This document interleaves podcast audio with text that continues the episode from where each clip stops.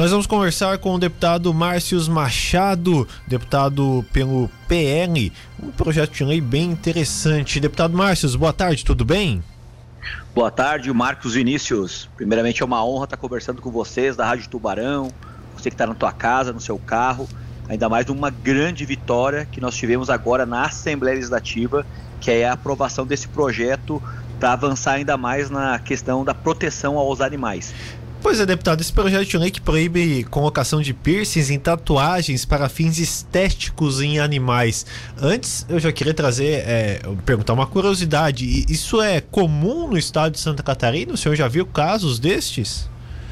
O que acontece quando inicia uma prática nevasta que iniciou nos Estados Unidos e as pessoas começam a observar isso, parece que vira modismo. Então as pessoas utilizam de cães e gatos para tatuá-los para fins estéticos. Imagine, já é uma dor tremenda no ser humano. Coitadinho do bichinho que fica lá chorando, latindo, eles amarram o animal, até cedam o animal. Então, em Santa Catarina, é, a partir de algumas práticas que foram divulgadas na internet, eu, como coordenador da Frente Parlamentar de Proteção e Bem-Estar Animal aqui da Assembleia Legislativa, eu recebi das protetoras o pedido para que Santa Catarina abolisse né, esse tipo de prática. Já acontecido alguns casos, por exemplo, no Rio de Janeiro, que foi abolido, então já tem projeto e é lei no Rio de Janeiro, em São Paulo e no Distrito Federal. Então, a partir desse momento, quando elas encaminharam, eu fiz o projeto, passei para elas, elas analisaram o projeto, deram um ok e aí nós tramitamos e agora, ontem, terça-feira, dia 15 de março, nós conseguimos aprovar no plenário da Assembleia Legislativa.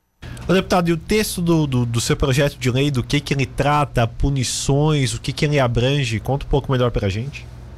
Pois bem, então ele abrange tatuagens e piercings para fins estéticos em animais é, que sejam cães e gatos. E aí foi feita uma emenda no projeto para retirar os animais, por exemplo, bois, né, que estão lá no, no sítio, que eles fazem uma tatuagem, uma brincagem, né, colocam um brinco no animal.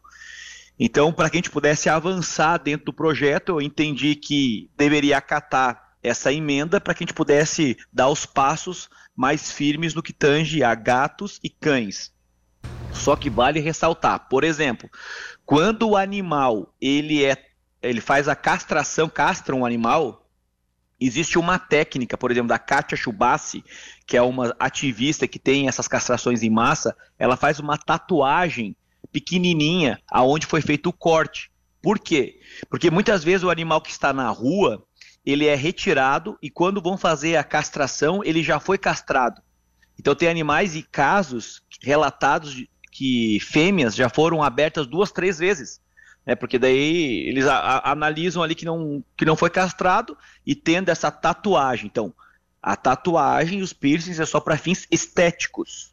Mas para fins, por exemplo, de castrações e outros, não há problema nenhum. Então a gente consegue avançar. Se caso ocorra isso, a multa ela oscila de 10 mil reais a 22 mil. Olha, uma multa salgada, né, deputado? É, e tem a questão da fiscalização, como é que vai, vai poder ser feita? O, o projeto detalha isso também? É, o que acontece? Todos nós somos fiscais da lei. Então, muitas vezes o cidadão pensa o seguinte: poxa vida, está acontecendo uma infração, um ato. Olha, olha só, eu trago o exemplo da farra do boi.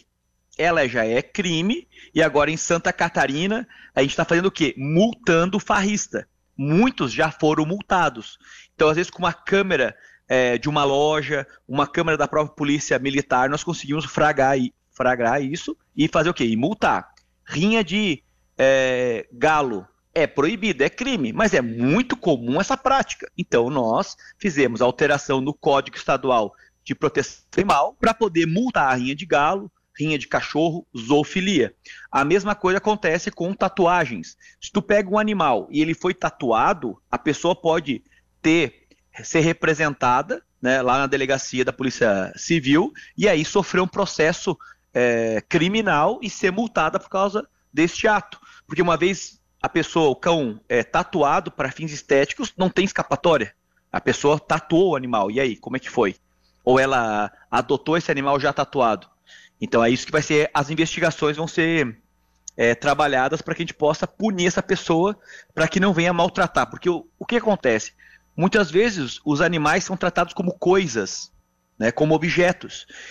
Então o cidadão compra um animal ou adota um animal e de repente ele morde um sapato, faz uma lambança dentro de casa e ele joga esse animal para fora. Peraí.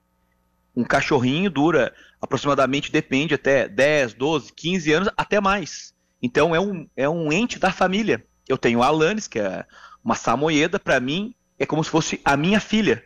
Né? No pai não é aquele que faz, é aquele que cria. então eu crio ela como se fosse a minha filha. Então ela vem aqui tanto que está aqui no gabinete junto comigo, sabe? Então ela tem os cuidados para que ela possa viver mais. Só que a gente precisa ter esse entendimento que o animal é um ser senciente, sente emoções, dor, angústia, e isso nós temos que respeitar eles, porque eles não têm voz, né? O que, que ele vai fazer? Vai fugir.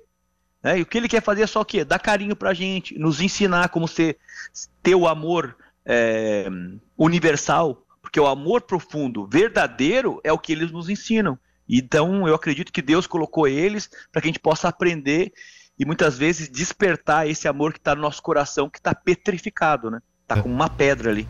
Deputado, é, qual é o processo agora do seu PR? Ele já foi aprovado? Ele vai para a sanção do governador? Precisa de outra votação? Qual é o trâmite na casa?